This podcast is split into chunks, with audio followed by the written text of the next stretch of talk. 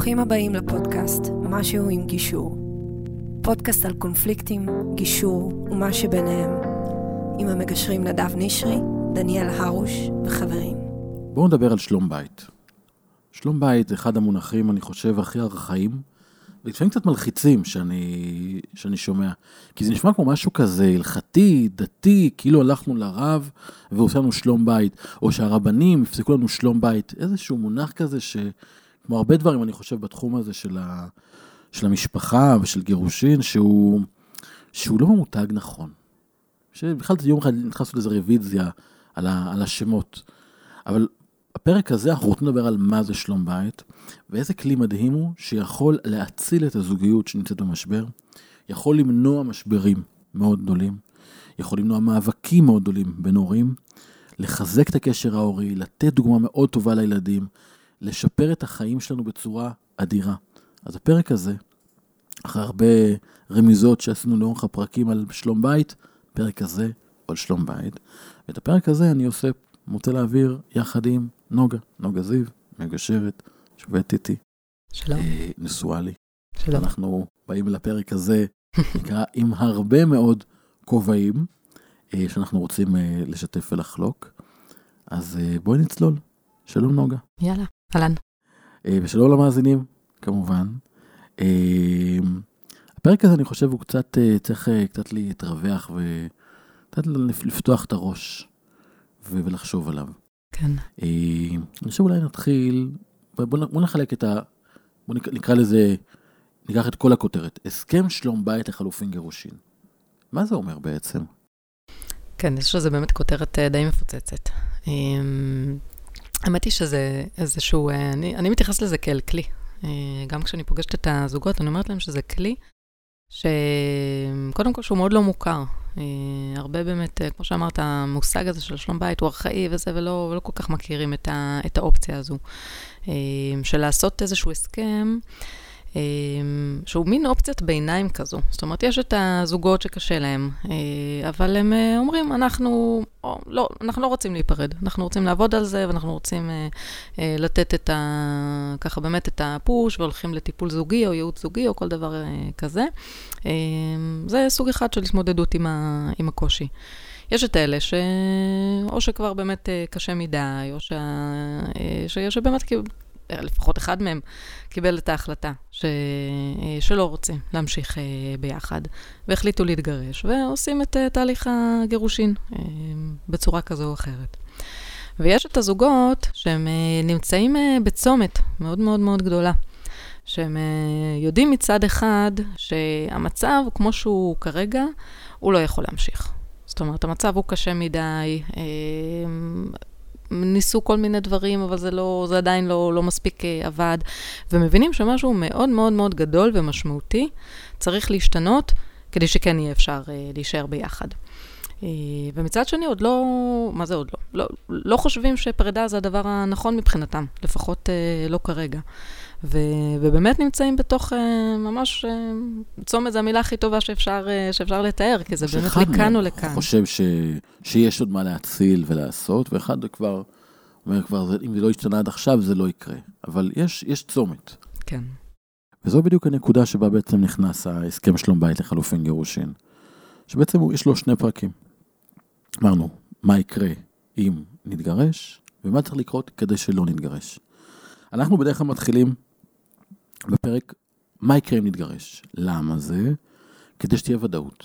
זה תמיד היה, בדימוי שלי, הרגשתי שזה כמו בסרט ספיידרמן. לא יודע אם סיפרתי לך את זה פעם. יש ספיידרמן, אחד הסרטים, יש את הספיידרמן השחור, שכל פעם שהוא נוגע במישהו, במשהו, הוא נהיה שחור. ורואים איך השחור הזה נכנס. מבחינתי, ברגע שהשיח על גירושין נכנס לתוך המערכת הזוגית, זה ככה. השחור הזה מתחיל להיכנס לתוך המערכת. והוא תמיד שם. אבל, אז איך אפשר להתמודד איתו, אם רוצים כן לשמר את הזוגיות? מגדירים מהו. ברגע שאני מגדיר מהו, ואני לא חושש ממנו, כי אני יודע מהו, אז אני יודע להתמודד איתו. ולכן אנחנו אוהבים להתחיל, אבל זה לא חובה, כי כל מקרה לגופו יכול להיות שעדיף להתחיל כן בפרק שלום הבית. אבל בדרך כלל אנחנו מתחילים במה יקרה אם ניפרד.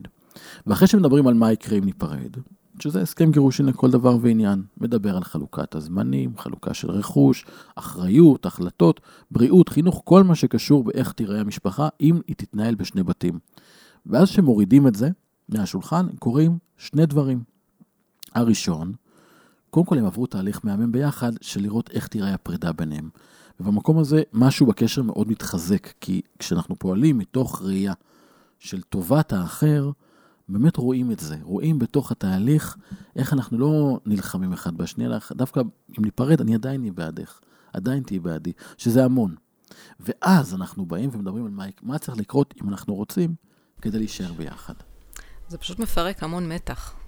אה, ברגע שאנחנו באמת יודעים איך תראה המציאות, איך יראו החיים שלנו, איך יראו החיים של, ה, של הילדים. אה, זה גם מפרק את המתח בינינו, כמו שאתה אמרת, כי אנחנו רואים כל אחד איך הוא רואה אחד את השני ואיך הוא בא לקראת השני. אה, ו... וזו אפילו הזדמנות כזאת להגדיר מחדש סדרי עדיפויות, שאחר כך משליכים על, ה, על השלום בית, כי זה מפיל המון המון אסימונים. אה, כשמדברים על איך החיים שלנו יראו אחרי, אחרי הפרידה. כי, כי גם אחרי הפרידה אנחנו עדיין נישאר בקשר. אה, אז זה מפיל המון אסימונים גם, אה, גם, גם לגבינו כזוג. אז זה גם מפרק את, ה, את המתח הזוגי. וזה גם מפרק את המתח שיש אצל כל אחד בנפרד. כי הרי מספיק שהמילה גירושין רק... נאמרת בפעם הראשונה, גם אם זה סתם מתוך איזשהו כעס או איזשהו עיבוד, אה, אה, עיבוד עשתונות אה, רגעי שמישהו אחד קיבל, ואז באמת, כמו אמרת, הספיידרמן השחור הזה מתחיל ככה להיכנס ו- ולחלחל, וזה כל הזמן יושב לנו בראש, ולמה הוא אמר את זה, או למה היא אמרה את זה, ו- ואנחנו ככה... כל אחד, מת, כל אחד מבני הזוג בעצם נכנס לאיזה, לאיזה באמת סטרס מאוד מאוד גדול סביב בכלל הרעיון הזה של, אה, אה, של גירושין. ואז אה, אחרי שה, שמבינים איך המציאות הולכת להיראות ויודעים שאנחנו נהיה בסדר, אז גם המתח האישי יורד, גם המתח הזוגי יורד. ו, ואז באמת אפשר לדבר הרבה יותר ברוגע, הרבה יותר ב, ככה בנינוחות, על מה צריך לקרות כדי כן להישאר ביחד. זה פשוט להגיע לשיח על מה, איך אנחנו רוצים לחיות את החיים שלנו כן ביחד, ממקום מאוד מאוד אחר. נכון. אתה יודע, הרבה זוגות הרי אומרים לנו, בתהליך הזה, שהם כל כך מצטערים שהם לא עשו את זה כשהם התחתנו. נכון. ממש נדבר על איך אנחנו רוצים שהדברים ייראו, שזה מה שאנחנו עושים אגב בהסכמי זוגיות, שזה, שזה פרק אחר שאנחנו צריכים לדבר עליו, כי זה, זה ה baby המשותף שלנו. להקדים תרופה למכה. ממש להקדים תרופה למכה. אפילו למנוע את המכה, להפוך, לעשות טוב לטוב. נכון. אמ, ובתוך התהליך הזה, שהם בעצם רואים, לדעתי שהמשפט הזה, צריך לדעת, לא, לא לדעת עם מי להתחתן, צריך לדעת ממי להתגרש. אני מאוד לא אוהב אותו. שאנחנו לא אוהבים אותו. מאוד לא אוהבים אותו, כי צריך לדעת איך להתגרש. ובתוך, כשיש הסכם שלום בית לחלופין גירושין על השולחן, אנחנו הכי רואים את האיך ואת המי, ואפשר לעבוד ביחד, ומבינים שזו שותפות. וזה באמת כלי שיכול להציל את הזוגיות. ואם להתגרש, אז להתגרש הרבה יותר בטוב, כי זה באמת, הם עוברים איזשהו תהליך שהם מבינים ממנו איך, הם, איך החיים שלהם הולכים להיראות. זה נוגע בכל הרבדים של החיים. זה נוגע באינטימיות, בתקשורת, בקבלת החלטות, במקום המגורים, ביחס עם, ביחסים עם המשפחה המורחבת, בנראות שלנו, בטיפוח שלנו, בכל המקומות האלה שאנחנו יודעים שיש בהם בעייתיות במערכות היחסים. הכל מדברים, אבל זה מדברים במקום מאוד פרקטי. חשוב באמת להגיד בהקשר הזה, שאחד הדברים היפים בפרק של השלום בית, זה שאין חוקים לגבי מה חייב להיות בו. אין חוקים לגבי מה אסור שיהיה בו. זאת אומרת, נתת פה רשימה ארוכה ו... של, של נושאים, ש... שאני בטוחה שכל אחד ששומע את זה, אתה יודע, מתחבר ממקום כזה אחר. ו... ומה שיפה בפרק הזה, שבאמת אה, אפשר לדבר על הנושאים שהם הנושאים שחשובים לבני הזוג, הם אלה ש...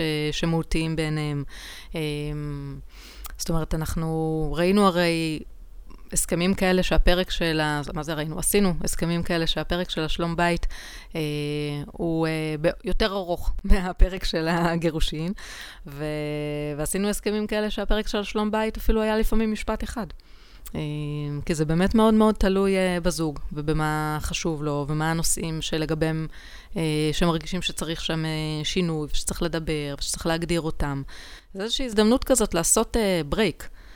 שהמון זוגות לא, לא עושים אותו, לא, כמו שאמרת, לא בתחילת אה, הדרך שלהם, וגם לא תוך כדי, כי מה שנקרא זורמים, ויש אינרציה, ויש את החיים, ויש את הלחצים, והילדים, והעבודה וכולי. אה, וזה פשוט איזושהי הזדמנות כזאת לעצור, ולדבר עלינו. ממש עלינו ועל הזוגיות שלנו, ואיך אנחנו רוצים שהיא, שהיא תיראה, אה, ומה יעשה טוב לכל, אה, לכל אחד, ואיזה דברים חדשים גם אנחנו רוצים לעשות שלא עשינו עד היום, ו- ולקבל החלטות לגבי נושאים ש... אתה יודע איך זה, אצל, אצל זוגות המון פעמים הריבים הם ריבים אה, חוזרים כאלה. אה, אז הזדמנות, או, או, או באמת אה, לקבל סוף סוף החלטות ב, אה, בנושאים שכל הזמן נשארו באוויר. אה, או לפעמים, אגב, גם, אה, גם להשלים, להבין שאנחנו, פשוט יש נושאים שיש בינינו פערים, וזה בסדר. ואנחנו לא... לא נתעקש בכל, אה, בכל מחיר להמשיך לריב עליהם עד אה, שנגיע לגיל 80. אה, נכון. שגם את החלק הזה צריך להגיד על הפרק שלום בית, הוא כלי מעולה שאפשר לשלב בתוך טיפול זוגי. נכון. זה למטפלים, שפה, ותכף אני מדבר על, ה, על הפן של ההסכם, על הנייר שיש, אבל את כל הפרק הזה אפשר לעשות בתוך מסגרת של טיפול זוגי.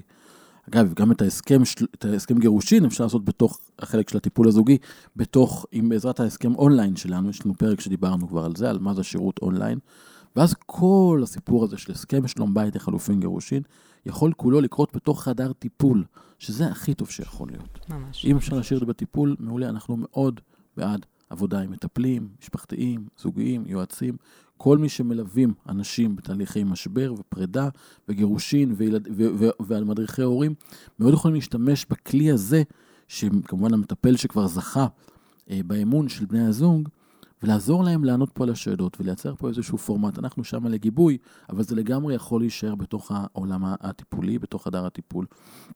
אה, אני רוצה להגיד על, על, על הפורמליות שבתוך ההסכם הזה.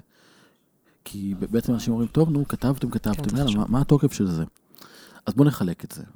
יש תוקף, בסוף ההסכם אחרי שאנחנו עוברים על כל הסעיפים ומדברים על הכל, אה, ההסכם מקבל תוקף של פסק דין. זאת אומרת שהוא מועבר לבית המשפט או לבית הדין הרבני, שם הוא יקבל תוקף.